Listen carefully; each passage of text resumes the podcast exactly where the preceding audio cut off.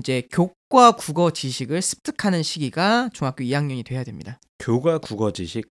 교과에는 뭐 여러 가지 개념들이 많이 나오잖아요. 이건 무슨 법, 무슨 법, 무슨 법 이런 것들이 나오는데 음. 그런 것을 정확하게 습득하고 저는 좀 과한 표현이지만 완벽하게 암기하는 게 미래를 음. 위해서 좋다고 생각합니다. 문법이라든지 아까 얘기했던 뭐 총록파라든지 그렇죠. 뭐 이런 것들 네. 뭐 음. 네, 외울 거면 완벽하게 외우는 게 좋아요. 왜냐면 이게 중학교 3학년, 고등학교 1, 2, 3학년까지 똑같이 나오기 때문이죠.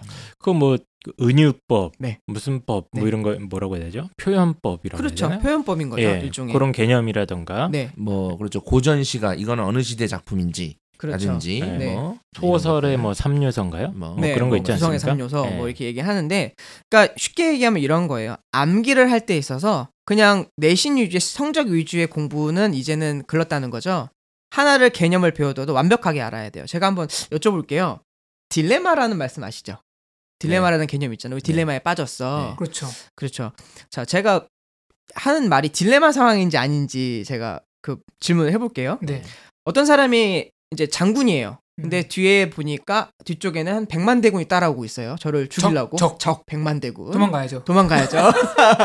근데 앞쪽에는 네. 어 약간 절벽이 있는데 한 150m 정도 그 절벽이 있고요. 네. 밑에는 물이 있어요. 근데 네. 물이 꽤 깊어요. 네. 뭐 양쯔강쯤 되겠죠. 자, 이 상황에서 이 사람은 뛰어 뛰거나 아니면 잡혀야 되죠. 네. 그러면은 이 상황은 딜레마일까요, 아닐까요? 딜레마가 이제 이러지도 저러지도 못하는 상황인데 음, 음, 그렇죠. 저는 딜레마가 아니라고 봅니다. 아, 아니시다. 저는 딜레마인 것 같은데. 딜레마이다. 예. 저는 뭔가 함정이 있는 거 이런 게 딱 느낌이 안 좋아. 아, 추론 능력이 아, 좋으신데요. 느낌이 안 좋고 사람에 대한 신뢰가 없어서 기본적으로. 의심하는 네. 의심해라. 저도 딜레마가 아니다에 걸겠습니다. 어, 네. 이거는 사실은 딜레마가 아닙니다. 아, 야. 네. 왜 아니냐면은 아까 우리 홍프로 선생님께서 그랬잖아요. 이러지도 못하는데 저러지도 못하네. 그죠? 네. 그저 바라보며 baby baby 거리는 거잖아요. 아, 죄송합니다. 트와이스 TT입니다. 이- 이게 선택 아 이런 품격 있는 자리에서 지금 그, 예. 그게, 그게 아니라 선택할 수는 있지만 네. 선택 선택이라는 게 선택이 아니라 네. 뭐 굶어 죽을래 화형 당할래 뭐 이런 종류의 고민이다 보니까 네. 둘 다 선택할 수 없어야 돼요. 음. 아까 제가 그랬죠. 조건 자체가 물이 깊다. 그리고 높이가 50m 그렇게 높지 않다. 이 이쪽으로 가면 살 확률이 있죠. 확률 하지만 있죠. 100만 대에 잡히면 무조건 죽어요. 확률 있죠. 아니죠. 네. 백만 대군한테 불면 되지 않습니까? 불고 아 우리 그 박정희 대통령 같이요. 네, 네, 그분 같죠. 네. 예. 봐서 우리 동료들 다 불고 네. 그래서 여기서 조건을 추가하면 이건 딜레마가 돼요. 예를 들면은 밑에 한 50만 마리의 악어가 있다. 어, 이렇게 둘 다 선택할 수 없는 상황이 딜레마거든요. 근데 선생님들이 문제 내는 거는 요렇게 조건 살짝 바꿔놔서 문제 내는 경우가 많기 말장난이네. 때문에 아. 말장난이지만 네. 개념을 정확하게 알고 아, 있으면은 맞아, 맞아. 어, 정답을 아. 찾는 공부가 되는 거라서 저는 약간 저 이런 식으로 접근 안 했고요. 네. 왜 딜레마가 아니냐면 뭐 어차피 죽었네. 뭐. 딜레마가 뭐고 그냥 죽은 거지 뭐 이렇게 해야겠어요. 그냥 그래도 살 확률이 조금이라도 높은 쪽으로 가야죠. 그 이렇게- 뭐 예, 이렇게 해서 펜타 선생님은 찍어서 맞췄고 홍프로는 고민하다 틀린 거죠. 네, 예. 네, 맞아요. 알겠습니다. 음, 미국 대학에서는 이 딜레마 상황을 엄청 오랫동안 가르쳐요. 음, 아. 예, 정확하게 판단을 할 줄 알아야 된다. 음. 그래서 기본적인 용어나 개념을 네. 정확하게 습득하는 게 중요하다는 걸 말씀하시는 것 같아요. 네, 그리고 후속 이후에도 잊어먹지 않도록 음, 종종 떠올리고 게. 상황. 이게 네. 재밌는 게 영어에서 네. 뭐 패스미스틱 그러면 회의적인 음, 애들 외우거든요. 그렇죠. 그래서 약간 물어봐요. 회의적인 뜻이 뭐니? 그럼 애들이 뭐라 그러는 줄 알아요? 회의하는 거요? 회의하는 거 아닌가요? 뭐 그런 얘기예요. 그렇죠. 음. 그러니까 아니라는 아, 이게 우리말 뜻을 모르는 상태에서 영어도 굉장히 큰 지장을 받더라고요 보니까. 네, 맞습니다. 음. 너무 많은 걸 하, 하기보다는 그래서 제일 재밌는 게 제가 음. 야 이거는 회의적인 게 아니라 비관적인 거야. 어, 뭐라 그러는 줄 알아요? 비관이 뭐예요? 그렇죠. 이렇게 이렇게 나와요. 어, 국어를 못 하는 이게, 거예요. 이게 갈수록 첩- 첩첩산중이에요. 네. 음. 기억 니은 니은부터 시작해야 되는 뭐 그런 거죠. 네. 음, 그래서 이제 구, 교과서 국어에 보면 네. 지금 방금 이제 엄태욱 선생님께서 강조하신 대로 국어 어떤 이론, 네.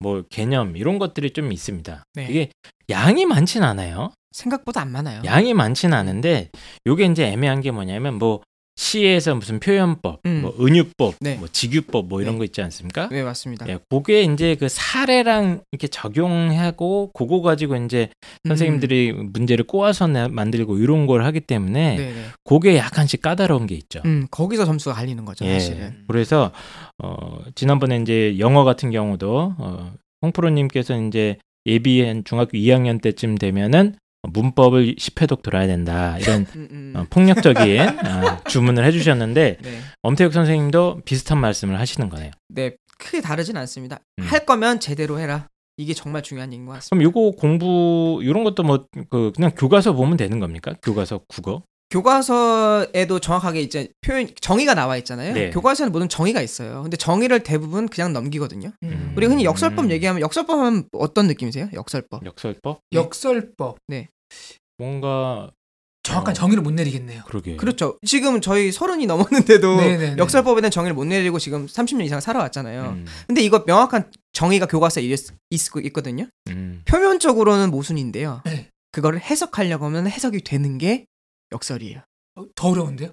음. 이거를 이제 이해하려고 노력하는 거죠. 아. 표면적으로는 모, 모순이 돼야 되잖아요. 자, 사뿐이 지려 밟다.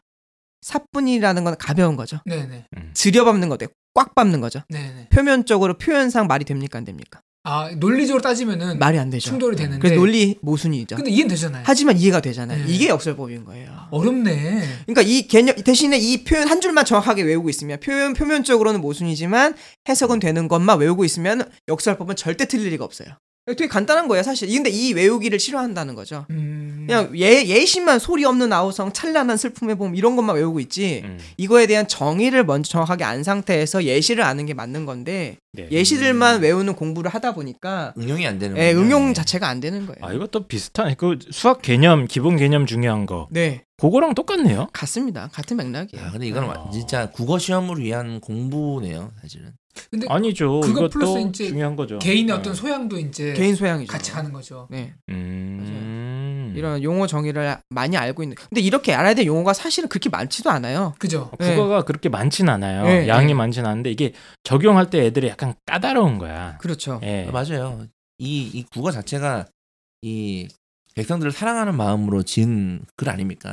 그렇게 어렵게 짓지 않으셨어요. 세종대학을 네. 믿으시는구나. 자 그래서 네. 어, 정리를 좀 하자면 고등학교 아니죠 중학교 네. 예비 중학교 한 2학년쯤 그러니까 주- 중1 겨울 방학 때쯤부터는 네. 첫째 비문학 독서를 네.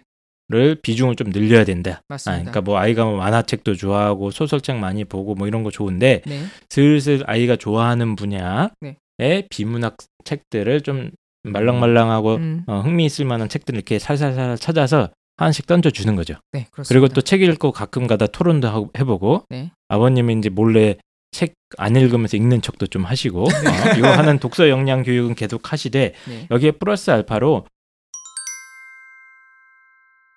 교과서 내에 있는 국어 음. 기본 개념들을 네. 정리하고 암기하는 걸 강조를 많이 해주셔야 된다. 그렇습니다. 아, 요거는 저도 좀 소홀히 했던 것 같아요. 좀 막, 막연하게, 아, 음. 그, 교과, 교과서 그 중요하지만 기본적으로는 독해력이 중요하다. 저도 이렇게 막연하게만 생각했는데, 네, 네. 교과서 안에 있는 국어 기본 개념들. 네. 요거를 정리하고, 암기하고, 요걸 갖다가 좀, 어, 잡아줘야겠네요. 그렇습니다. 어, 그렇게 하게 되면 중학교 2학년 단계가 어느 정도 이제 구체적으로 공부할 가이드가 나오는 것 같습니다. 이제 중학교 3학년 얘기를 좀 이제 해봐야 될 것 같아요. 예, 예. 3학년 때는 현실적으로 이제 고등학교를 준비하는 단계잖아요. 그래서 어, 조금 방향성이 달라지는 게 독서 위주의 공부에서 어, 좀 냉정한 의미로 시험 위주의 공부로 전환이 아, 됩니다. 이때부터 이제 아버님이 책 읽는 척 안 해도 됩니까? 그렇습니다. 아, 좋습니다. 해초리 점수 떨어지면 해초리. 오케이. 네. 네. 이제 해방 시켜드릴게요.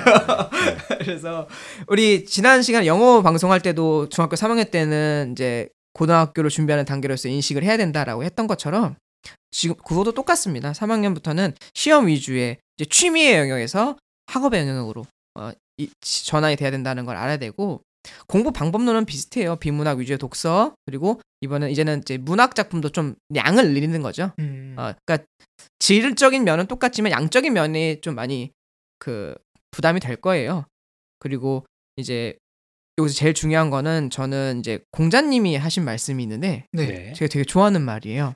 그게 뭐냐면 지지위 지지, 부지위 지지, 아, 부지위 부지, 지지시지야라는 말이 있는데 이거 그거 아니에요. 뭐라는 거야, 어른들이 네. 애들한테 네. 지지 에이 에비 지지 예. 아, 에이, 나 진짜 설마 그걸 하겠어라고 했는데 제가 아, 진짜. 죄송합니다.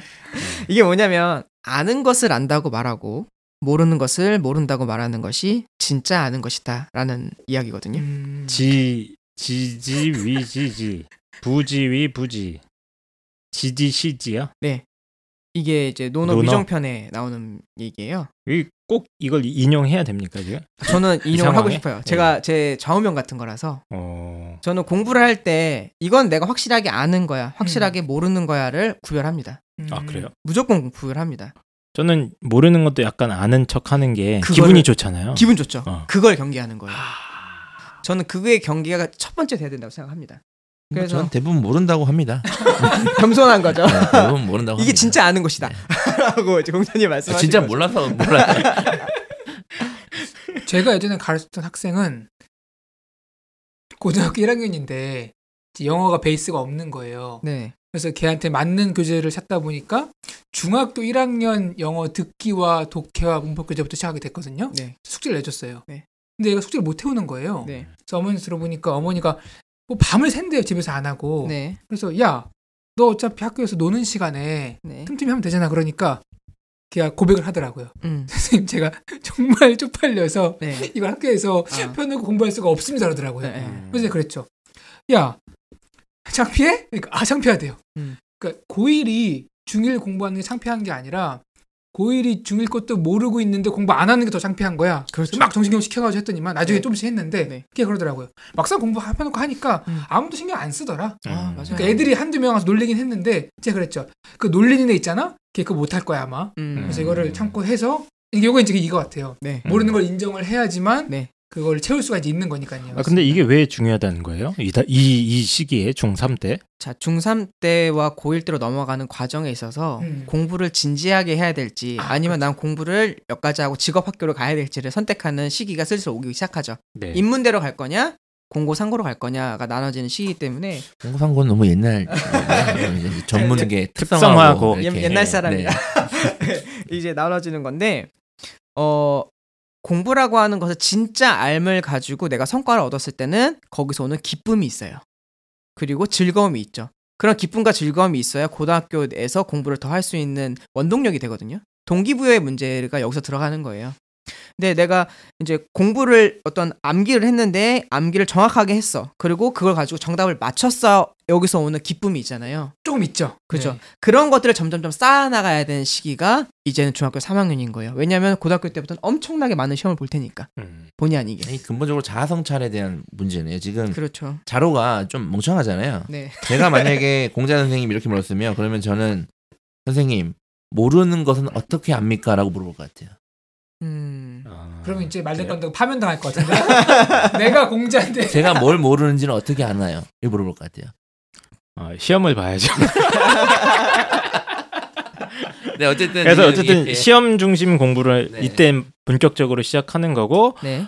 그 소위 말하는 이제 문제집도 많이 이때는 네. 당연히 네. 아, 많이 이제 문제집 푸는 양도 늘려나가야 되고 문제집을 푸는 이유가 사실 이거죠. 음. 시험을 보는 게 아니잖아요. 이거는 그렇죠. 어, 그렇죠. 내가 어떤 영역의 개념이 살아 있는지 음. 어떤 건 좀 약한지 네. 이런 것 좀 이제 계속 판단해 나가는 네. 그런 연습이잖아요. 국어만 그런 게 아니라 모든 과목이 어, 내가 그렇죠. 뭐, 뭘 모르는지를 정확히 파악해야 네. 그게 공부 시작 근데? 이게? 이게 약간- 어려워요. 약간 좀 근데. 다른 게 네. 이제 학생이 막 초등학교와 중1, 2 시기를 아주 자유롭게 보냈어요. 음. 미디어로. 네. 이렇게 활짝 거리가 있- 있지. 공부를 하려 그럴 때 중3 때 베이스가 없는 학생이 영어를 공부한다 그러면 사실상 다른 사람들이 초등학교, 중학교 때 해왔던 과정을 건너뛰고 바로 중3 과정을 못 들어갑니다. 음. 근데 우리 말은 애들이 만만하게 생각해가지고 이전 과정을 건너뛰고 중3, 고1, 고2 과정을 바로 하려고 그래요. 음. 이게 근데 이게 가능한가요, 이게? 이전 과정을 짧게 공부하면 되죠. 짧게. 네. 아, 그래도 우리말이니까 어느 정도 수월한 측면이 있네요. 한 실제로 초등학교 6년 배운 거는 네. 우리가 고등학생이 돼서 배우려고 그러면은 한 2주면 다 뛸 수 있어요. 초등학교 6년 과정이. 영어나 영어나 수학은 또 그렇진 않잖아요. 그렇진 않지만 네. 그래도 6년이 걸리진 않잖아요. 그렇지 한 훨씬 짧잖아요. 타이트하게 1년 정도 하면은 그래도 할 수 있죠. 그렇죠. 초등학교 6학년 과정을 1년 동안 하셔야 됩니까? 그렇게까지 안 되지 않을까요? 그러니까 이미 지금 다 떼어 있는 상태 아닌가요? 베이스가 없다 이제. 아, 완전 예, 베이스다. 예, 예. 그러니까 국어 같은 경우 그게 더 짧다고요. 음. 음. 초등학교 6년을 놀았어요. 중학교 1, 2학년 놀았어요. 그렇죠. 이거 3학년 때 6개월만 투자하면 다 따라잡을 수 있어요. 아. 음. 근데 이 사실을 많이 나는 못해, 난 국어 못하는 사람이야라고 생각하고 주저 주저앉아 버리면은 걔는 고등학교 가서도 못 따라잡아요. 그러니까 이때 딱 결심하고 어 초등학교 1학년부터 중학교 2학년 때 과정을 한 3개월 만에 해보겠다라고 공부 딱 하게 되면은 차이가 전혀 안 납니다. 야, 근데 국어는 그래도 마지막까지 희망이 있네요. 그래서 수학 선생님도 그러더라고요. 중3 딱 수학 해보면은 안 된대요. 왜냐면 그동안 다른 아이가 노력하고 풀어왔던 그 시간을 어느 정도 맞춰야 되는데 그게 안, 물리적 시간이 안 나온다는 거예요. 음, 영어도 초등학교 1학년부터 주- 초등학교 6학년까지 6년 동안 그 아이가 노출된 언어의 양과 단어와 이런 모든 것들을 중1, 2까지 한, 한 6, 7, 7, 7, 8년 동안 이거를 1년 만에 따라잡으려고 그러면 그 학생은 코피 쏟아가면서 공부 훈련해야 되는데 음. 사실 영어에만 그렇게 몰입할 후- 시간이 별로 없잖아요. 그래서 그렇죠. 제가 이제 말씀하신 그 지난번에 중2 때 음. 문법을 많이 돌아라 그런 게 네. 뭐 문법을 마스터라는 게 아니라 그만큼 많이 노출을 시키면서 거기 익숙해져라라는 거 의미로 이제 말씀드린 거였거든요. 네. 근데 이거는 제 경험이에요. 제가 원래 중학교 때까지 태권도 선수 했었잖아요. 뭘 네. 모릅니다. 아 모르세요? 참고로 엄태욱 선생님이 다재다능하십니다. 네. 제가 초등 다섯 살 때부터 운동을 시작해서요. 오. 태권도를 13년을 했어요. 그래서 우리나라 그러니까 저희 입시왕이 사실은 어디 어떤 팟캐스트랑 겨뤄도 싸우면 안 진다. 네. 권투 선수, 권투 선수 하나, 태권도 선수 하나. 네. 아, 든든하네요 갑자기. 네. 그래서 저는 태권도를 좀 열심히 잘해서 음. 캐나다로 시범단도 갔다 왔었거든요. 음. 그러니까 태권도를 굉장히 진지하게 한 거죠. 음. 뭐 계속 하시죠 그러면. 키가 작아서 그러면- 사실은 부상을 당했어요. 아, 그러니까 무릎이 왼쪽 무릎이 좀 헛발을 차서 무- 다쳐가지고 그때부터 다- 하기가 좀 어려웠는데 그때가 중학교 2학년 마지막이에요. 아. 그러니까 실제 저는 공부를 중학교 3학년 때부터 시작했다고 봐도 무방합니다. 어. 네. 그 전에는 그래도 조금씩 하긴 했지만 그래. 평균이 70점대였어요. 이게 운동하면은 네. 대한민국에서 물리적으로 시간이 안 나와요. 네, 안 나오죠. 예, 공부할 예. 수 있는. 그래서 그랬는데 중학교 3학년 때 공부를 하다 보니까 베이스가 없잖아요. 그렇죠. 그래서 공부 제일 잘하는 친구 녀석을 맨날 따라다녔어요. 어, 그렇죠. 벤치마킹 하는 거죠. 네, 우리 학교 전교 3등, 네. 3, 4등 되게 했던. 무서웠겠네요. 태권도 선수가 갑자기 자꾸 따라다니니까 얼마나 무섭겠어. 어, 길, 길 가다가 그냥 나무까지 나무까지 안, 안 알려주면 안 될 것 같은 막 네, 거. 한번 호- 네. 돌려차기로 한번 후리면은 야, 이거 뭐야? 아, 뭐냐고 이렇게. 그래서 그 녀석의 공부 방법론들을 그대로 답습했죠. 아, 걔네 집에 갔는데 네. 영웅문이라고 하는 무협 소설이 있는 거예요. 네. 첫 중간고사를 가- 공부하러 같이 갔는데 전 그 영웅문만 하루 종일 보다 왔죠. 시험 기간에는 보통 그렇죠. 뭐든지 다 재밌으니까. 난생 처음 무협을 처음 접했어요. 그 안에 한자도 많고. 그러니까 그게 계기가 돼서 1년 만에 제가 성적이 그 친구랑 바뀌었거든요. 진짜요? 중학교 3학년 성적이 그 혹시- 친구는 때려서 때려가지고 공부 못하게 하고 막 아니 그런 건 아니고 걔는 저랑 놀면서 저 제 운동선수 친구들이랑 친해진 거예요. 아, 이거 굉장히 안 좋은 케이스인데 타라 그래서 친구 친구를 잘 만나야 된다. 네. 예, 그리고 제 약간 노는 친구들이 좀 많아. 운동선수랑 노는 친구들이랑 가깝잖아요. 가서 놀다 보니까 그 친구가 그런 걸 배우게 된 거고 저는 오히려 전교권 친구들이랑 친해진 거죠. 혹시 그 친구는 지금 네. 뭐 하고 있는지 혹시 아시나요? 어, 저기 간신히 4년제 지방 수도권에 들어왔어요. 아이고 음. 예. 이거 진짜 이거 사과해야 될 문제입니다. 그래서 이 방송을 통해서 제가 크게 아, 진짜 헛소리 하지 마시고 그때 강, 당시 경험담을 좀 들려주세요. 그래서 네. 그때 제가 공부했던 게 한 반년 만에 성적이 제가 음. 90점대를 넘어섰거든요. 평균요? 네. 어떻게? 가능한가? 국어가 힘든데 그게. 전체 평균이 90점 넘어간 아, 전체? 거예요. 그러니까, 네, 저- 네, 네. 이게 왜냐면은 계속 앞에서 했던 거 초등학교 수학부터 초등학교 영어부터 공부를 다시 시작한 거죠. 음. 그래서 이제 시험 기간에는 저 이 얘기도 꼭 하고 싶었는데 중학교 때 어머니 암기 공부를 많이 하잖아요. 그렇죠. 그 암기는 내용 이해 문제랑 달라서 컨디션 여하, 여하랑 상관이 없어요, 사실. 내가 암기한 것은 당장 내가 일주일을 굶었어도 극한의 상황에 오면 나오기 마련이거든요. 진짜 제대로 외웠습니다. 네, 암기의 영역은 그래요. 그러니까 어머님들 제발 아이들한테 밤에 12시나 1시쯤 돼서 내일 시험 봐야 되니까 일찍 자라고 얘기 안 해줬으면 좋겠어요. 앉아도 밤새도록 외우면은 잠 한 30분만 자고 가도 시험 볼 수 있어요. 시험 보고 와서 자면 되거든요. 가끔 이제 망칠까봐 이제 그렇죠. 걱정돼서 이제 너무 네, 갑자기 안 와서 내가 갑자기 이렇게 새벽 4시까지 하고 막 그러면 이제 그렇죠. 부모님들이 걱정되시죠. 걱정되긴 하지만 성적은 얘- 안 하는 것보다는 저, 좋게 하- 나오는 하는 게 낫다. 무조건 난데 그런 방법으로 이제 한 3, 3개월, 4개월 그러니까 한 학기니까 만에 다 따라잡더라고요. 음. 그리고 마지막 시험에서는 제가 전교 3등이 됐고 그 음. 친구가 전교 100등으로 떨어져서 가지고 아, 근데 이거는 네. 그래도 저희가 중학교 때까지는 네. 그런 일들이 네. 일어났어요. 아, 있죠. 근데 요즘은 조금 좀 더 어려워진 건 맞는 것 같아요. 왜냐면 요즘도 많이 일어나죠. 저런 나쁜 친구 만나면 바로 바로 저렇게 됩니다. 근데 지금 시험 위주 방법으로 국어 방법 공부를 전환시켜야 된다는 큰 방향성은 알겠는데 네. 구체적인 방법 같은 걸 좀 좀 더 자세하게 설명해 줄 수 없어요? 어떻게 해야지 아이가 국어 영역에서 시험 중심으로 공부를 하게 되느냐? 그냥 학원 보냅니까? 뭐 학원도 일종의 방법이 될 수는 있겠지만 뭐 워낙 문제집도 많고 네. 그리고 학교에서 나눠주시는 자료들도 많잖아요. 그런 자료들을 보면서 문제를 풀어야 되는데 어 이제는 교육 과정이 바뀌기 때문에 창의 창의적인 인재, 창의성이라든지 이런 걸 많이 중요하게 음, 여길 음. 거란 말이죠.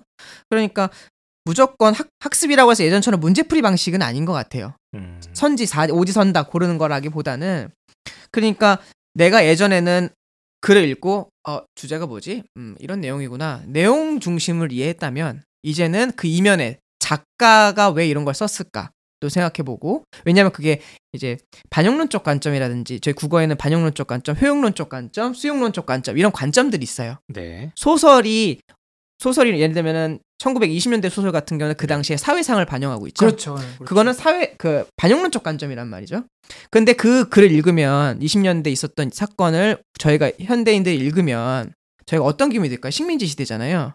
분노하죠. 분노하죠. 이런 음, 그렇죠. 이러고. 그리고 이러한 나쁜 사람들에 대한 어떠한 적개심이라든지 네. 이런 잘못은 저질러지 말아야 되겠다는 교훈을 얻죠. 음. 이런 게 일종의 수용론적 관점이거든요. 음. 자 이렇게 나눠서 세분화시켜서 공부하는 것이 제가 단순히 독서 위주의 공부에서 시험 위주의 방, 방식으로 학업 위주의 방식으로 전환해야 된다라고 말씀을 드리는 겁니다. 뭐 시험을 내는 원리가 있으니까 음, 그 원리대로 접근을 해야 된다 뭐 이런 얘기인 것 같은데 제가 봤을 때 맞습니다. 네, 음. 그래서 원리를 이해하는 게 중요하죠. 어쨌든 기- 교과서 기본 개념들을 네. 원리 개, 개념 원리들을 갖다가 철저하게 정리를 하시고 그걸 갖다가 이제 국어는 이제 적용하는 게 문제거든요. 네. 예. 그래서 어떤 작품을 공부하거나 뭐 교과서 내용을 이제 다시 읽거나 아니면 본인이 직접 책을 골라서 읽거나 할 때 본인이 배웠던 그 개념 같은 것들도 한번 써보시고 네. 응용해 보시고 네. 이런 훈련이 계속 되어야 된다는 거네요. 혼자서 할 때는. 그렇습니다. 야 이게 지금 들어보니까 지금 고등학교 편은 다음에 또 할 것 같은데 중학교 때까지 이 저학년 중학교 때까지의 이런 작업들이 지금 들어보니까 그냥 네. 고등학교 수능 성적이네요. 네, 사실 진짜로. 이어집니다. 지금 들어보니까 느낌이 옵니다. 그 저는 효율성 얘기를 좀 하고 싶어요. 한, 제가 아까 그랬잖아요. 진짜 아는 것을 네가 안다고 얘기하고 모르는 것을 모른다고 얘기하는 그, 그 이유가 뭐냐면은 이러한 어떤 동기부여라든지 마인드의 차원도 있지만 사실은 굉장히 효율적이기 때문입니다. 그렇죠. 네. 아까 말씀드렸듯이 중학교 1, 2, 3학년 때 배웠던 문법은 그리고 개념들은 고등학교 1, 2, 3학년의 문법과 개념으로 똑같이 나와요. 국어가 다른 건 아니잖아요. 그렇네. 지금 네. 생각해 보니까 거의 거의 똑같 계속 반복된 것 같아요. 네. 용어들이나 이런 것들. 그렇죠. 그거를 왜 중학교 때 배우고 고등학교 1학년 때 문법 수업 들으면서 또 듣고 음. 고등학교 2학년 때 특강 듣고 고등학교 3학년 때 파이널 마무리 특강 또 들어야 되는지 전 이해가 안 가는 거죠. 음. 그러니까 이왕 할 거면 한 번에 할 때 제대로 하고 정확하게 이해하는 것이 학업에 있어서 정말 효율적이에요. 그 음. 효율성 때문에 제가 이걸 강조하는 거지 음. 다른 이유라기보다는 어 그래서 저는 제대로 공부하는 방법이 중요한 것전 같습니다. 이런 공부도 네. 어이 저학년 때 이 텍스트를 잘 접하고 텍스트를 접하는 걸 두려워하지 않는 학생들 네. 네. 그런 학생들이 훨씬 이게 더 수월하게 부담 없이 될 것 같거든요. 근데 예를 음. 들어서 이런 게 좀 어 빠지고 갑자기 고등학교 2학년 때 아 성찬이 음. 국어 해야겠다 그러면 네. 물론 문법이나 이런 거는 바뀌지 않지만 지문의 길이가 일단 바뀌잖아요 중학교 대비. 네네. 내가 볼때 그걸 되게 부담스러워하더라 학생들이 텍스트를 접하는 거에 대해서. 길이도 달라지고 내용도 그렇죠. 진짜 한 단락도 이해가 안 가는 내용이 꽤 많아요. 그러니까 중학교 때 이런 것들이 기본적으로 안 돼 있으니까 사실은 고등학교 때 아무리 뭐 이렇게 기술을 그때 뭐 얘기를 하긴 음, 그렇죠, 하셨는데 그렇죠. 근본적으로 네. 막 그렇죠. 네. 근본적으로 우리말을 사고하고 독해했던 훈련 자체가 결여돼 있으면은 네. 당장에 급하게 뭐 속성, 단기 완성 이게 근데 가끔 보면 또 근데 신기한 게 사실 영어나 수학을 잘하는 친구들을 보면은 그동안에 엄청난 훈련을 했던 시간이 있거든요. 근데 그거는 보면은 어, 얘 공부 안 했는데 그냥 잘하는 애들이 가끔 있어요. 음, 있죠. 야, 그래서 국어는 흔히 애들 말로 아 타고 나는 거야. 막 이런 음. 말들 많이 하거든요. 네, 네. 그래서 국어를 잘하는 친구들 물어보면은 어릴 때 방금 말씀하신 대로 어릴 때 많은 독서량이 뒷받침 됐어. 그럼 또 이해가 돼요. 아 그렇죠. 그랬구나. 음. 근데 그것도 아니야. 네. 책도 안 읽고 공부 다 했는데 그냥 수능 국어 보면은 거의 만점 맞는 애들이 있습니다. 있죠. 네, 신기하더라고요 그거는. 걔들은 뭔가요? 그러니까 그, 그 그게 좀 의아스러운데 이게 아까 전에 얘기했던 것처럼 독서 양과 독해력의 차이인 거예요. 음. 독해력이 좋은 거죠. 그쵸. 독해력이 좋은 거예요. 독서를 많이 안 했어도 음. 독해력을 높일 수 있거든요. 독해력이라는 건 이해 영역이기 때문에 네. 글을 보고 추론할 수 있고 어, 이거 그럼 꿀팁이네요. 독서를 안 하고 네. 독해력을 올릴 수 있는 방법이 있나요? 그게 제가 지난번에 강의할 때 얘기했던 기술이라고 하는 것이 독해력 기술인 거예요, 사실은. 아, 그 시간 대고 표시하고 이렇게. 네. 저희가 음. 제가 말하는 그 기술이 찍기 기술이 아니잖아요. 문제를 푸는 기술이죠. 그렇죠. 문제를 빨리 이해하고 한 번에 읽었을 때 최대한 빨리 정리하고 빨리 이해하고 정답에 음. 가까운 것을 선택하는 기술인 거지. 정말 찍기였다면은 예전에 저희 여- 유행했던 것처럼 수능 영어 문제에서 앞에 두 줄 뒤에 두 줄만 읽고 정답 찍어라.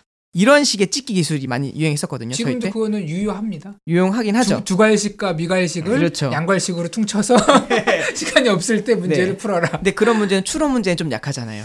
그렇죠. 이제 그건 기본적인 문제 푸는 거죠. 근데 앞으로 국어 영역은 추론 문제가 더 강화된단 말이죠. 음. 그러니까 이러한 방법으로는 좀 한계가 있어요. 음. 그래서 기술을 좀 들어가야 되는 것이 그래서 이제 중학교 3학년부터 고등학교 1학년 넘어가는 시기에는 문제 해석과 문제 풀이 기술 공부가 아. 들어가야 되는 거예요. 사실 그러면은 초등학교와 중학교 저학년 때는 네. 그렇게 기술적인 훈련을 빨리 할 필요는 없는 네, 거죠. 전혀 필요 없습니다. 네. 음. 그럼 지금 막 초등학교 6학년짜리 학생이 네. 그거 아세요?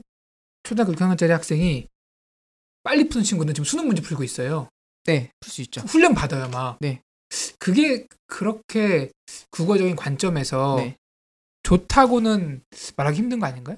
그 친구도 제 학생 중 하나가 네. 초등학교 6학년, 중학교 1학년 때부터 국어 문제를 풀었는데요. 네. 지금 고, 조- 고등학교 3학년이에요. 네.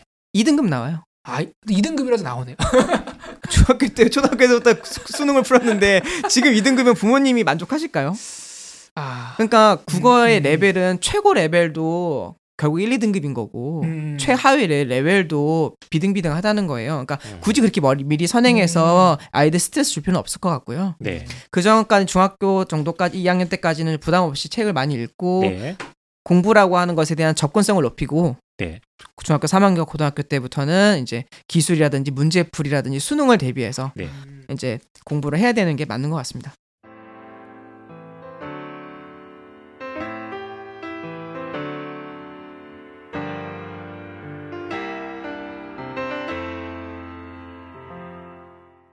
자, 이제 중학생 중학교 한 2학년 정도까지 쭉 달려온 것 같아요. 예비 중3 정도까지 달려왔는데 아, 이제 고등학교 예비 고등학교 1학년들 있죠. 지금 이제 예비 고일 기간 때 부모님들이 많이 걱정하시거든요. 얘를 어떻게 힘들어요. 교육을 시킬 것인가 예. 중요한데 되게 도움이 될 것 같습니다. 음, 예비 고등학교 1학년은 결국에는 뭐 적성 평가든지 아니면은 공식화된 스탠다드 테스트를 봐야 되는 어, 준비 기간이기 때문에 아까 방금 말씀드렸던 것처럼 기술의 영역이 반드시 들어가야 돼요. 문제풀이 기술. 그렇죠. 그래서 또 전제를 두 가지만 깔게요. 첫 번째는 수능이든 어떠한 표준화된 시험이라고 하는 것은 어, 문제가 공정성이 있고 객관성이 있다라고 하는 그 사실. 음. 그리고 학교 공교육 의 정상화에 기여하려고 노력한다라고 하는 음. 그러한 사실도 있죠. 그러니까 이러한 사실을 먼- 명확하게 인지한 상태에서 문제의 출제 방향이 있으면 어떤 문제풀이 방식도 있을 거라고 펜타 선생님 말씀을 정확하게 기억하셨으면 좋겠어요. 음. 그래서 그걸 하나 가져가시고요. 두 번째는 뭐냐면은 국어 공부의 전 세 가지 축을 꼭 말씀드리고 싶은데 꼭 기억하셔야 될 것 같아요. 첫 번째는 뭐냐면은 독해입니다. 음. 독해고, 그러니까 대- 독해라는 얘기는 이해하는 거고 내용을 파악하는 거죠. 국어의 내용이라고 전 명명하고요. 음. 네. 두 번째는 뭐냐면은 국어의 기술입니다. 음. 그거는 문제풀이 방식과 어, 문제를 효율적으로 접근하는 길인 거죠. 세 번째는 시간입니다. 어 시간. 네. 세- 시간의 축이 들어와야 돼요. 이 학- 주- 중학교 때까지는 시간이 그렇게 부족하진 않아요. 문제풀이에 있어서. 저도 아마 시험 볼때 네. 시험 보고 한 1, 20분 잤던 기억이 나거든요. 그렇죠. 다 풀고. 그렇죠. 네, 근데 때. 고등학교 때 오면은 부족합니다. 시, 간이 무조건 부족할 겁니다. 왜냐하면 지문 자체가 너무 길기 때문에 아이들이 그것을 이제 짧은 시간 안에 하기가 어려워요. 특히 여러 번 읽을 경우에는 망가지는 거죠. 그리고 네. 가장 슬픈 게 다 읽어오고 있는데 드는 생각은 네. 이게 무슨 내용이지? 이게 무슨 소리지? 그렇죠. 그래서 다시 읽게 되면은 역시나 무슨 소리인지 모르고 음. 치- 문제 보고 그냥 상식적으로 감을 찍고 그렇죠. 그래도 몇, 개- 몇 문제 맞춰요. 두세 네. 문제 맞추고 두세 문제 틀리고. 맞습니다. 그래서 공부 기조는 똑같이 유지되는 거예요. 진짜 아는 것과 그리고 모르는 것을 구별하는 거 기, 그 기본 기조화에서 네. 문제 풀 때조차 그걸 적용하는 거죠. 이제는 실질적으로 지문을 읽었습니다. 지문을 읽고 나서 어 이것의 주제는 정확하게 어디에 있었어. 음, 음. 음. 여기서 얘기하고 하는 의도는 이런 거야라고 하는 것을 꼭 짐을 읽으면 머릿속에 있어야 되는데 음. 읽고 머릿속에 아무것도 안 남아 있는 친구들이 대부분이거든요. 99%입니다. 99%. 그렇죠. 예. 예. 그래서 그거를 하는 훈련을 해야 돼요. 아, 이거 어렵다. 똑같네요. 저도 어렵다. 영어 가르치면은 네. 가장 기본적으로 하는 훈련이 네. 지문 읽고 주제문 찾는 훈련 시키거든요. 네. 음. 이제 영어니까 그걸 해석해보라 시키는 거죠. 음. 재밌는 게 주- 학생들 주제문을 찾아요. 네. 해석해보라 그러잖아요. 해석을 못 해요. 아, 그렇죠. 그러면 주제문 어떻게 찾냐면은 그냥 감으로 찍은 거예요. 좋은 주제였다. 뭐 감동적이었다. 아, 재밌습니다. 아무튼. 네. 그래서 고등학교 1학년 때는 그런 훈련을 함에 있어서 여러 가지 방법들이 있겠죠. 그래서 지난번에 제가 말씀드렸던 것처럼 어떤 선생님들마다 그 방법론들이 있을 거예요. 학교 음. 선생님, 학교 선생님, 네. EBS 선생님, EBS 선생님. 그 방법을 가지고 그대로 따라 해야 된다라고 하는 것이 제 지론입니다. 그때 음. 중3 때 네. 본인이 이제 평균 70점대 있을 때 네. 평균 90점대 중 전교 3등 네. 학생을 네. 벤치마킹 했듯이 네, 맞습니다. 어, 학생들도 네. 또그 분야에 더 많은 고민과 경험을 했던 네. 강사분들의 노하우를 나름 따라할 가치가 있다.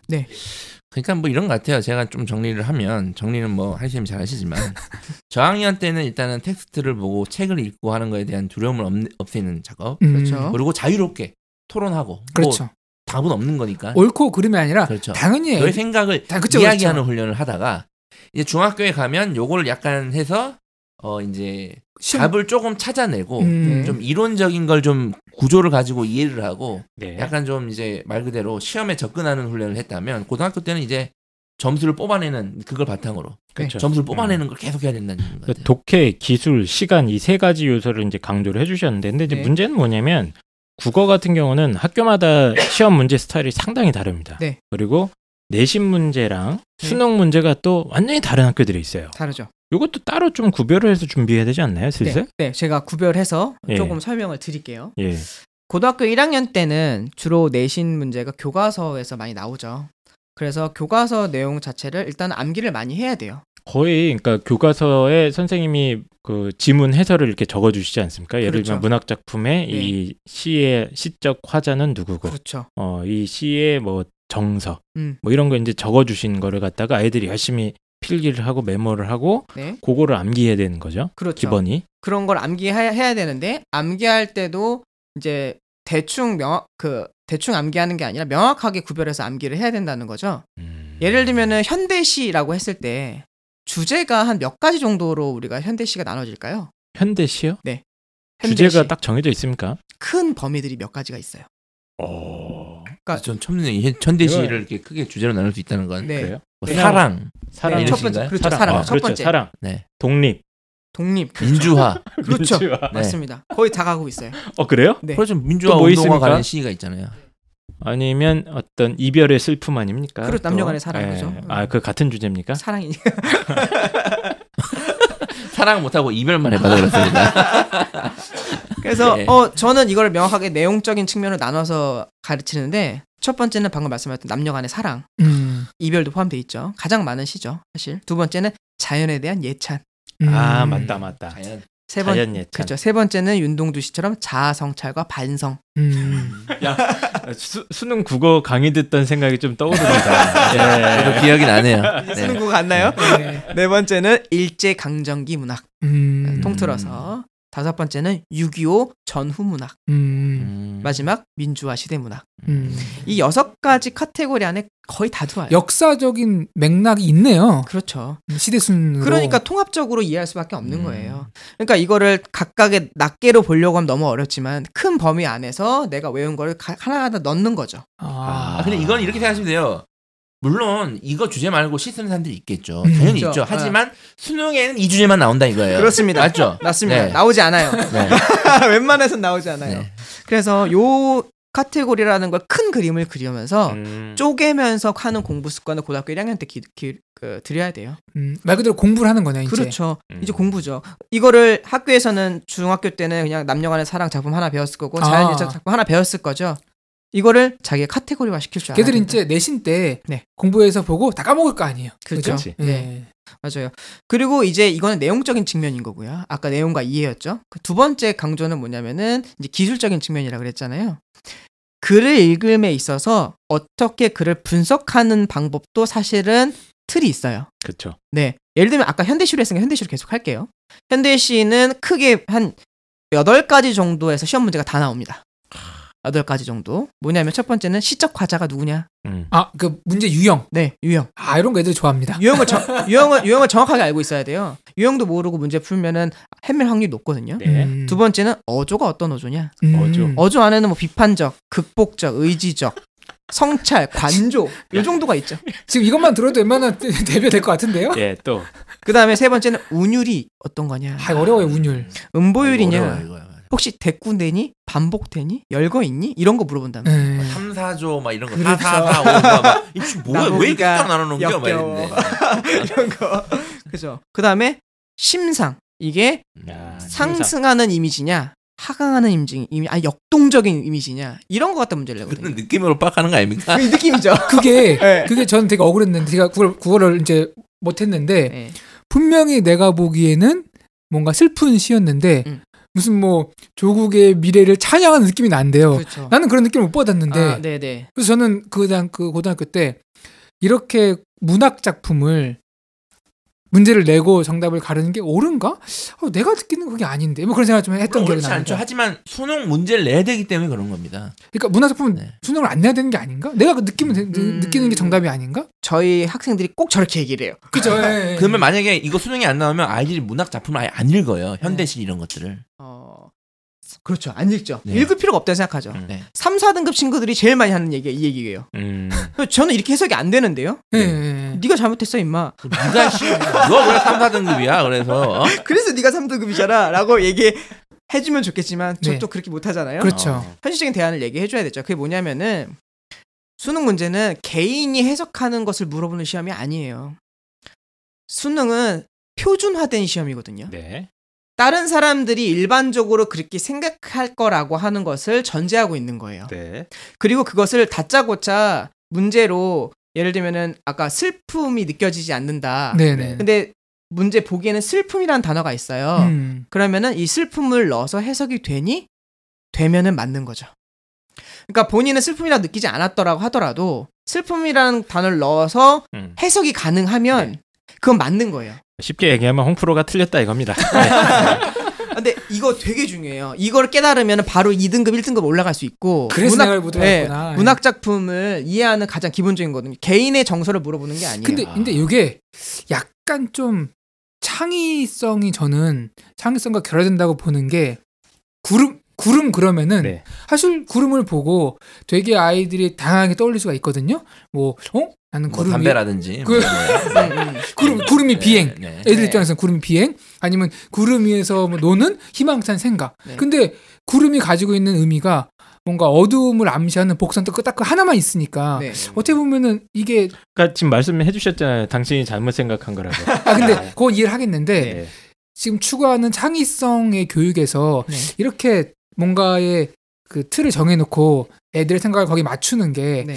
이게 꼭 그래서 그렇게 그렇게 해서 수능을 비판하지 않습니까? 그렇죠. 그러니까, 수능이 그러니까 문제예요. 그거는. 이게 좀 네. 문제가 아닌가 그런 하지- 건 하지만- 어떻게 생각하세요? 네. 하지만 네 가 잘못 생각했다. 일단은 홍프로 선생님은 틀렸고 네, 그건 네. 확실하고 네, 네. 네. 그래서 추론 문제가 많이 나오는 거예요. 아 그래서 추론의 영역은 여지를 더 주는 거잖아요. 음. 음. 예, 무조건 정답 찾는 것만이 아니라 네. 추론을 함으로써 네 생각도 조금 들어갈 수 있지 않겠니? 음. 여지를 남기는 거. 앞으로는 이제 네. 홍보 선생님 생각대로 바뀔 겁니다. 네. 바뀔 거고 일단 네. 어쨌든 수능이 지금 남아 있고 그리고 내신이 남아 있는 한 네, 내신이 절대 평가가 만약에 되면 네. 이런 식의 문제 풀이는 많이 줄어들겠죠, 당연히. 어 줄어 들까요?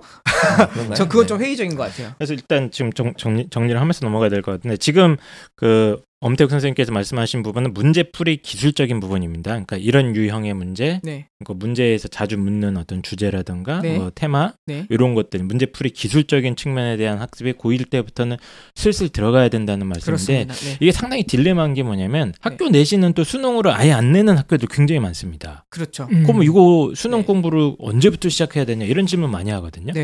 네. 근데 사실은 완전 안 내는 경우는 많이 없고 요즘에는 어, 외부 지문이 들어와요. 그러니까 외부 지문. 네, 외부 지문은 이렇게 풀어야죠. 그러니까요. 외부 지문 이렇게 근데 1학년 때부터 외부 지문이 많이 들어오고 음, 음. 있고요. 외부 지문이라는 거는 모의고사를 가지고 네. 와서 문제 푼다거나 근데 이제 아이들이 호소하는 게 어, 아직 진도가 다 안 나갔는데 네. 이제 외부 지문 같은 거 막 이렇게 확 들어와가지고 나오죠. 예 이거를 그러면 어, 예를 들면 중학교 3학년 때 네. 수능 국어 같은 걸 한번 들어주는 것도 도움이 됩니까 그럼 그게 선행인데 선행 그런 거 저는 예습이라고 하죠, 예습. 그 아까 얘기했던 중학교 3학년 단계에서 해야 되는 독해력 향상 훈련이 네. 바로 이런 거예요. 음, 내가 배우지 않은 외부 지문이 들어왔을 때 어쨌든 동등한 입장에서 풀어야 되잖아요. 네네 그때 잘 풀 수 있는 애들은 독해력이 좋은 애들은 풀 거예요. 그렇겠죠 예. 하지만 독해력이 좋지 않은 애들은 풀 수가 없기 음. 때문에 굳이 고등학교를 선행한다는 개념이라기보다는 네. 독해력 훈련이 돼 있으면 음. 고등학교 때 자연스럽게 외부 지문을 만났을 때 중3 겨울방학 때 수능 국어 특강 들을 필요 없네요 굳이 오케이. 따로 들을 필요는 없을 아, 것 같아요. 그거 궁금했던 거고 그래서 차라리 예. 겨울방학 동안 책을 제가 어제도 얘기했어요. 책을 2, 네. 30권 읽고 차라리 그게 나을 수도 그건. 알고 차라리 독서 기록으로 학생부에 사용할 수도 있으니까 네. 이거를 저는 추천하거든요. 이제 맞습니다. 음. 고가학원도 네. 보내야 되냐 이렇게 물어보시길래 네. 네. 네. 어 그리고 이제 요게 수능 얘기 나왔고 아까 내신 문제 자꾸 예, 예, 예. 내신이 이제는 이제 교사 평가형 내신이 좀 많이 들어올 거 아니에요. 네. 그러다 보니까 어떤 영향이 중요하다면 발표와 쓰기 영향이 들어가는 거죠. 수행 평가 말씀하시네. 그렇죠. 수행 평가죠. 그것도 결국에는 국어의 영역에 속하는 거거든요. 네. 그러니까 중학교 때부터 제가 글을 읽고 토론을 하고 글을 써서 검토받고 네. 피드백하는 그 과정이 고등학교 1학년 때는 늘상 진행이 돼야 돼요. 음. 왜냐하면 자기 생활 기록부터 자기도 써야 되고 또 자기가 어떤 자기 이력서도 써야 되잖아요 일종의 네. 이게 사실 미국 수능 시스템이랑 거의 점, 점점 유사해지는 건데 미국도 수- 수- 그 시험이 두 개로 나눠 있잖아요 네. 네. SAT라고 하는 시험이랑 네. ACT라고 하는 시험이 나눠, 나뉘는데 ACT가 일종의 학교 내신 시험을 표준화시켜서 만든 시험이거든요. 음, 우리가 수능을 절대 평가화 시키겠다는 얘기는 ACT처럼 가겠다는 얘기랑 비슷한 거예요.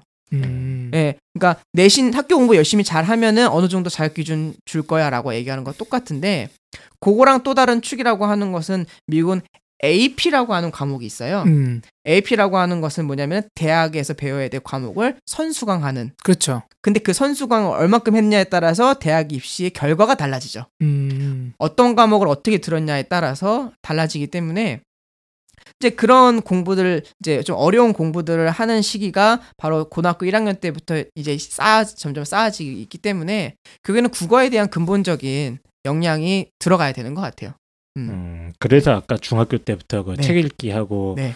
어, 책 읽고 말해보라고 시키고 그 그걸 하라고 하는 그렇죠, 거고. 그렇죠. 예, 어쨌든 예비 고1 네. 같은 경우 이제 중3 겨울 방학 때부터 어, 지금 얘기해 주셨던 부분이 문제풀이 기술이라든가 네, 예, 그리고 독해력 강조해 주셨고 네, 아, 근데 중3 때부터 수능 문제풀이 기술을 바로 들어갈 필요는 아직까지는 없다. 네. 하지만 이런 게 있다는 거는 이제 슬슬 알아두면 좋죠. 아, 감을 잡으셔야 되고 저 같은 경우는 좀 공부 되게 잘하는 애들 있지 않습니까? 네네. 걔네들은 고1 겨울 방학 때쯤에는 한번 들어보면 좋다고 권해주거든요. 네네. 수능 국어 기본 특강들 있지 않습니까? 음. 기초 강의들. 음. 예, 그때쯤 들으면 제가 봤을 땐 괜찮은 타이밍인 것 같은데 이건 괜찮습니까? 네, 너무 좋습니다. 아, 그 정도는 괜찮고. 수학 하라 그래요. 그러니까 공부 잘하는 애들. 네. 더 네. 영어 수학 더 많이 해요. 예, 농담입니다. 예. 네. 예. 그래서, 그래서 어쨌든 예비 고1을 위한 학습법도 어쨌든 핵심은 어, 계속해서 강조되는 게 독해력 기르기 위한 어, 네. 훈련들이 있어야 된다. 네. 이게 뭐 학원을 통해서든 네. 아이가 스스로 공부를 통해서든 네. 어, 그게 있어야 된다는 거고 그리고 내신 같은 경우는 계속해서 암기가 강조되기 때문에 네. 기본 교과서 개념들에 대한 철저한 정리와 암기 음. 그리고 이거 한번 잘해두면 네. 고등학교 3년 내내 써먹을 수 있을 정도다. 완전 네 꿀이죠. 예.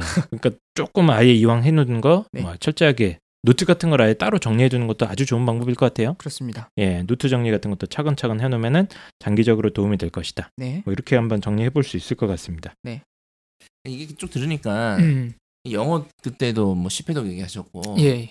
정 모든 과목이 다 이런 식으로 어쨌든 이 저학년 학년별로 해야 될 어떤 일들이 있을 것 같아요. 지금 음. 보니까 다. 근데 이건 이제 이상적으로 말한 거지. 막상 아이들 만나 보면은 이 이상적인 커리를 따라오는 아이들은 소수고 야, 이 사교육 시장이 어쩔 수 없이 이게 음. 계속 커지고 유지될 수밖에 없는 없을 것 같네요. 이게 음. 네 어쨌든 그런 생각이 들었습니다. 이게 얘기만 들으면 되게 복잡하고 어려워 보이잖아요. 예, 저희가 제- 첫 번째 방송하고 저희 학생들이 다 들었거든요. 그리고 저한테 피드백을 줬는데 선생님 말씀을 방송으로 들으니까 뭔가 굉장히 많고 어렵고 할 수가 없을 것처럼 느껴진다는 거예요. 음, 근데 실제로 생각해보니까 저희가 그냥 다 하고 있, 별거 아닌 것처럼 하고 있었던 거라는 거죠. 예, 그러니까 말로써 표현하기 때문에 복잡하고 어려운 거지. 네. 실질적으로 행동을 했을 때는 별거 아니라는 거를 좀 이해해 주셨으면 좋겠어요. 어, 원래 안 하면은 네. 보고 있으면은 막 어려워 보이는데 막상 하면 또 하는 거예요. 네. 그렇죠. 네. 생명체는 예. 생존을 위해 하루에 얼마의 물을 마셔야 되고 뭐 그렇죠. 과학- 우리 다 하고 있는 거니까 우리 그죠? 얘기, 네. 얘기, 얘기 들으면은 네. 힘들 것 어, 같은데. 뭐지? 네. 내가 하고 있나 막. 예. 네, 그래서 예, 그리고 이 모든 국어 공부 과정에서 엄태욱 선생님이 강조했던 건 이거였던 것 같습니다. 논어의 구절을 인용해 주셨고 그렇습니다. 진짜로 아는 것과 가짜로 아는 것을 구별할 줄 알아야 된다. 네. 이런 명언을 남겨 주셨는데 지금 쭉 생각해 보니까 국어 과목이 이거에 이 함정에 빠지기 참 좋은 과목인 것 같아요. 음, 맞습니다. 예를 들면 영어는 네. 모르는 단어가 딱 나왔어? 네. 그럼 모르는 거 알잖아요. 수학도 내가 이 개념을 잘못 아, 적용해서 틀렸어. 네. 그러면 아 이 개념이 내 약하구나 이게 바로 바로 느낌이 오는데 네. 국어는 이게 약간 애매하다니까. 음. 풀것 같다. 어. 아, 맞출 수 있을 것 같아. 아, 근데 역, 역설법에 대해서 공부도 했고 네. 몇번 문제도 풀어봤어. 네. 이제 느낌이 있어.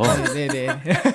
왠지 맞출 수 있을 것 왠지 같아요, 맞출 진짜. 수 있을 것 같아서 그리고- 아이들이 넘어갑니다. 가끔, 이제. 가끔 맞추기도 해요. 그렇죠. 20% 확률이니까. 예. 네, 맞아요. 어렵습니다, 진짜. 예, 그래서 국어 같은 경우에 그 정말 중요한 것 중에 하나가 공부 국어 공부할 때 중요한 것 중에 하나가 아이들이 착각을 상당히 많이 합니다. 내가 음, 알고 있다고 생각을 많이 하고 네. 내가 이미 국어는 다 잘 하잖아요. 그렇죠. 글도 어느 정도 독해가 됐다고 착각하는 애들 되게 음. 많습니다. 네, 네. 예, 뭐 논설문이나 설명문 같은 것도 엉터리로 읽어놓고 자기가 그걸 이해했다고 생각하고 그냥 지나갑니다. 또 그렇죠. 자기가 한 번 읽었으니까. 음, 예. 맞습니다. 그런데 이런 것들, 그러니까 네. 독해를 잘못 독해를 했거나 음. 아니면 개념을 잘못 이해하고 있거나 이런 것들이 수정되기가 어려운 과목이 국어다 이런 그렇습니다. 말씀인 것 같아요. 네, 맞습니까? 네, 정확하게 맞습니다. 아 이제 이해가 되네. 왜 그 논어를 이해? 저는 아까 논어를 인용하길래 이 네. 양반이 미쳤나? 어, 왜 여기서 문자 아, 문자 지지. 왜 문자를 쓰나 이 생각을 했는데 네. 이제 좀 이해가 됩니다. 네, 거기서 조금만 더 어드밴스 시키면은 음. 아까 전에 그러셨잖아요. 왠지 맞출 수 있을 것 같아. 예. 음. 그러니까 뭘 쓰죠 우리가? 거기다가 시간을 쓰죠. 음. 음. 맞출 수 있을 것 같으니까 정, 정답 찍고 넘어가야 되는데 안 찍고 붙잡고 있는 거죠. 2분 만에 풀어야 될 문제를 5분 음. 동안 붙잡고 있으니까 맞출 수 있는 문제를 못 맞추게 되는 상황이 오는 그치 거죠. 그치. 그래서 제가 아까 전 세 번째 축으로 얘기했던 시간 시간도- 내 문제가 들어가는 거죠. 예. 그래서 내가 정확하게 안다 모른다를 구별하면은 나 이문 지금 풀 수 있어 없어가 판단이 되기 때문에 네. 시간을 절약할 수 있습니다. 그것까지 세이브가 되는데 핵심은 어쨌든 진짜 아는 것과 가짜로 아는 것 요거 구별해 나가면서 네. 국어 실력을 천천히 탄탄하게 쌓아 나가야 되겠네요. 그렇습니다. 독해력 네. 그리고 기본 개념들. 그렇습니다. 아 네. 이제 좀 이해가 됩니다. 저는.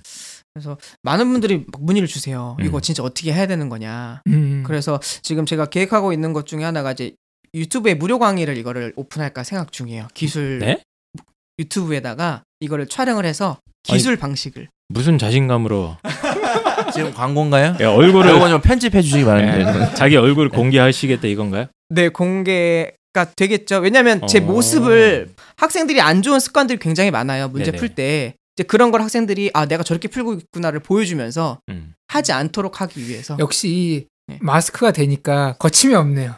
제, 저희 같은 세 명은 비방용이라서 네. 어떻게든지 숨으려고 그러는데. 저희는 동영상 컨텐츠 원래 기획하고 있었는데 가면 쓰고 나오려고 그랬어요. 맞아요. 어떤 가면을 쓰냐 이거 논의냐고 그랬더니 동물 가면. 입시 가왕인가요? 네. 어 좋네. 어 좋네. 오, 괜찮다. 어, 입시 가왕. 괜찮아. 함 해.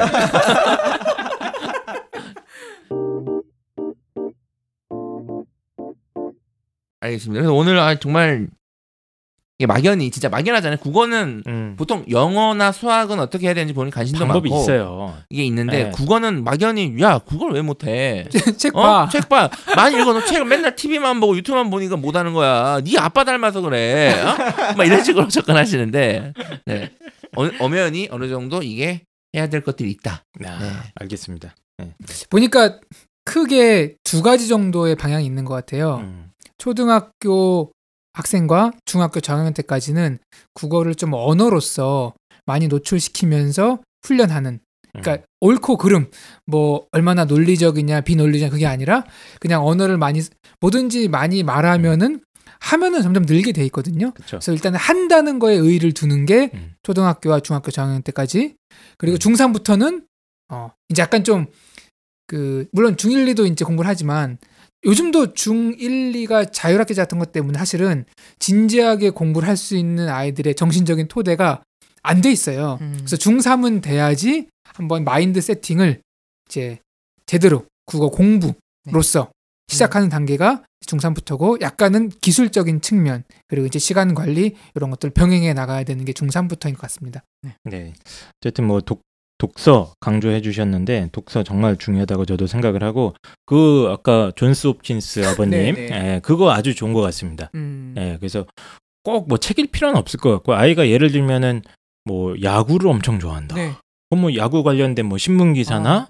이런 걸 같이 한번 읽고 얘기해보고 그런 것부터 시작하는 것도 괜찮을 것 같아요. 네, 너무 좋습니다. 예, 아이가 좋아하는 분야의 뭐 텍스트를 같이 공유해서 읽어보고 같이 네. 얘기를 나누는 것부터 시작해서 천천히 아이가 이제 독서 자체, 음. 아, 특히 다양한 분야 아까 강조해 주셨죠. 네. 예, 다양한 분야에 흥미 가지면서 독서할 수 있도록 이끌어 주시는 거 얘기를 해 주셨고 어, 중학교 2학년 때, 3학년 때 가면 갈수록 국어도 외워야 될 게 있다. 음. 아, 기본 개념들이 고3 때 또 나온다. 네. 예, 그거 철저하게 정리하는 거랑 그냥 읽는다고 아이가 텍스트를 이해한 게 아니다. 음, 아. 그렇습니다. 독해라는 건 좀 다른 거고 아이가 이제 정확하게 그 내용을 이제 깊이 있게 읽어나가는 훈련을 갖다가 따로 시켜줘야 되는데 음. 그건 이제 뭐 어, 아이가 직접 할 수 있게 도와줄 수 있는 방법이 있을 텐데 저 같은 경우는 고3들 고등학생들은 아예 지문 분석 연습 노트 같은 걸 만들어 보라 음, 그래요. 네네네. 예, 걔네들은 당장 불에 바- 발등에 불이 떨어졌으니까 음. 근데 그게 아니라면 이제 뭐 사교육 기관도 있을 수 있고 아니면 요즘 또 방과후 학교 수업 같은 게 많이 있습니다. 네. 예, 중학교에서도 문학 수업, 비문학 수업 이런 것들이 계속 열리고 있고 그러기 때문에 그런 걸 활용해서 독해 훈련하는 것도 음. 어, 탄탄한 해놓고 그 다음에 고등학교 때 문제풀이 기술까지 이제 응용해서 가면은 실력이 확 쌓일 것 같네요. 네. 정리왕. 그러니까 뭐 핵심은 중요한 건 이제 부모님이 음. 집에서 책 읽는 모습.